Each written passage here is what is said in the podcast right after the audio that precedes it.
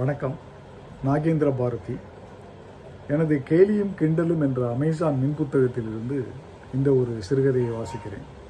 தலைப்பு பாவம் மேனேஜர் நாங்கள் மேனேஜர் எல்லாம் ஏதோ எக்ஸல் சீட்டில் காப்பி பேஸ்ட் பண்ணிக்கிட்டு கான்ஃபரன்ஸ் கால் அட்டன் பண்ணிக்கிட்டு ஜாலியாக இருக்கிறதா ரொம்ப பேர் நினச்சிக்கிட்டு இருக்காங்க. உண்மையான நிலவரம் ரொம்ப கலவரங்க. சொல்கிறேன் கேளுங்க. எங்கள் பாஸ் ஒரு பெரியவர். அப்பப்போ வந்து எங்களுக்கு சம்பந்தமே இல்லாத ஒரு ப்ராஜெக்டை பற்றி எங்களை மிரட்டிட்டு போவார். பாவம் அவர்கிட்ட ஏகப்பட்ட ப்ராஜெக்ட் ஏகப்பட்ட எக்ஸல் சீட் என்ன பண்ணுவார்? ஒரே குழப்பத்தில் இருப்பார் நாங்கள் கேட்டுக்கிட வேண்டியது தான் எங்கள் டீம் இருக்கே அதை மேய்க்கிறது பெரும்பாடு. நாங்கள் ப்ராஜெக்டில் சேர்றதுக்கு முன்னாடியே ரெண்டு மூணு பெருசுகளை வச்சா சேர்த்து விட்டுருப்பாங்க. அது ஏன்னு அவங்களுக்கு தான் வெளிச்சம். அதுகிட்ட நாம் ஜாவா ப்ராஜெக்ட் மொழியில் கேள்வி கேட்டால் அவங்க அவங்களுக்கு தெரிஞ்ச கோபால் மொழியில் பதில் சொல்லுவாங்க. ஜூனியரில் அதை விட மோசம்.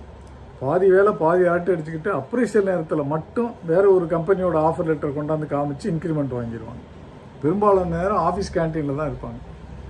ஏதாவது வெளிநாட்டு வாய்ப்பு வந்தால் போச்சு. இப்படி தாங்க பாரிஸில் ஒரு வேலை.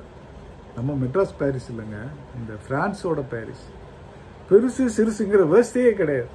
கோபால் பெருசு ஜாவா படிக்க ஆரம்பிச்சிடும். சிறுசுகள் எல்லாம் ஃப்ரெஞ்சு படிக்க ஆரம்பிச்சிட்டானுங்க. கடைசியில் கஸ்டமர் செலவை குறைக்கிறதுக்காக அந்த வேலையை இங்கேயே செய்ய சொல்லிட்டாங்க. எல்லாரோட ஈஃபில் கோபுர ஆசையும் பைசா கோபுரமாக சாஞ்சு போயிடுச்சுங்க. அவங்கள சமாதானப்படுத்தி கம்பெனியை இருக்க வைக்கிறது பெரும்பாடாயிடுச்சு. அப்புறம் இந்த கான்ஃபரன்ஸ் கால் இருக்கே அது பெரிய கூத்து. அமெரிக்க கஸ்டமர் என்ன பேசுகிறான்னே புரியாமல் நம்ம ஆளுங்க எஸ்ஆர் ஓகே சார்ன்ட்டு வந்துடுவாங்க மினிட்ஸ் பார்த்தா ஒரு மாதத்தில் முடிக்கிற வேலையை பத்து நாளில் முடிக்க ஒத்துக்கிட்டு வந்திருப்பாங்க. இதையெல்லாம் நம்ம சரி பண்ணி ஆளுங்களை சேர்த்து எக்ஸலை மாற்றி வேலையை முடிக்கிறதுக்குள்ளே பெரும்பாடாயிடுங்க. இப்படியே கொஞ்சம் காலம் ஓ- ஓடிடும். அப்புறம் திடீர்னு நம்ம கம்பெனி வேறு ஒரு கம்பெனி வாங்கிடும்.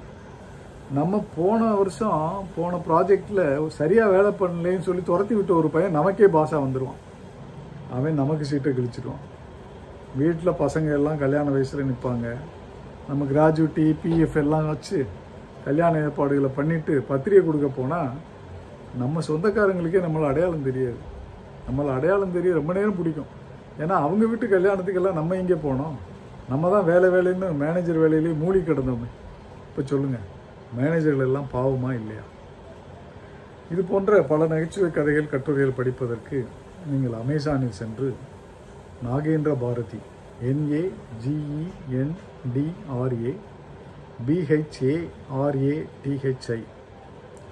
என்று சர்ச் செய்தால் எனது எல்லா மின் புத்தகங்களும் கிடைக்கும். உங்களுக்கு பிடித்த மின் புத்தகத்தை வாங்கி படிக்கலாம். நன்றி. வணக்கம்.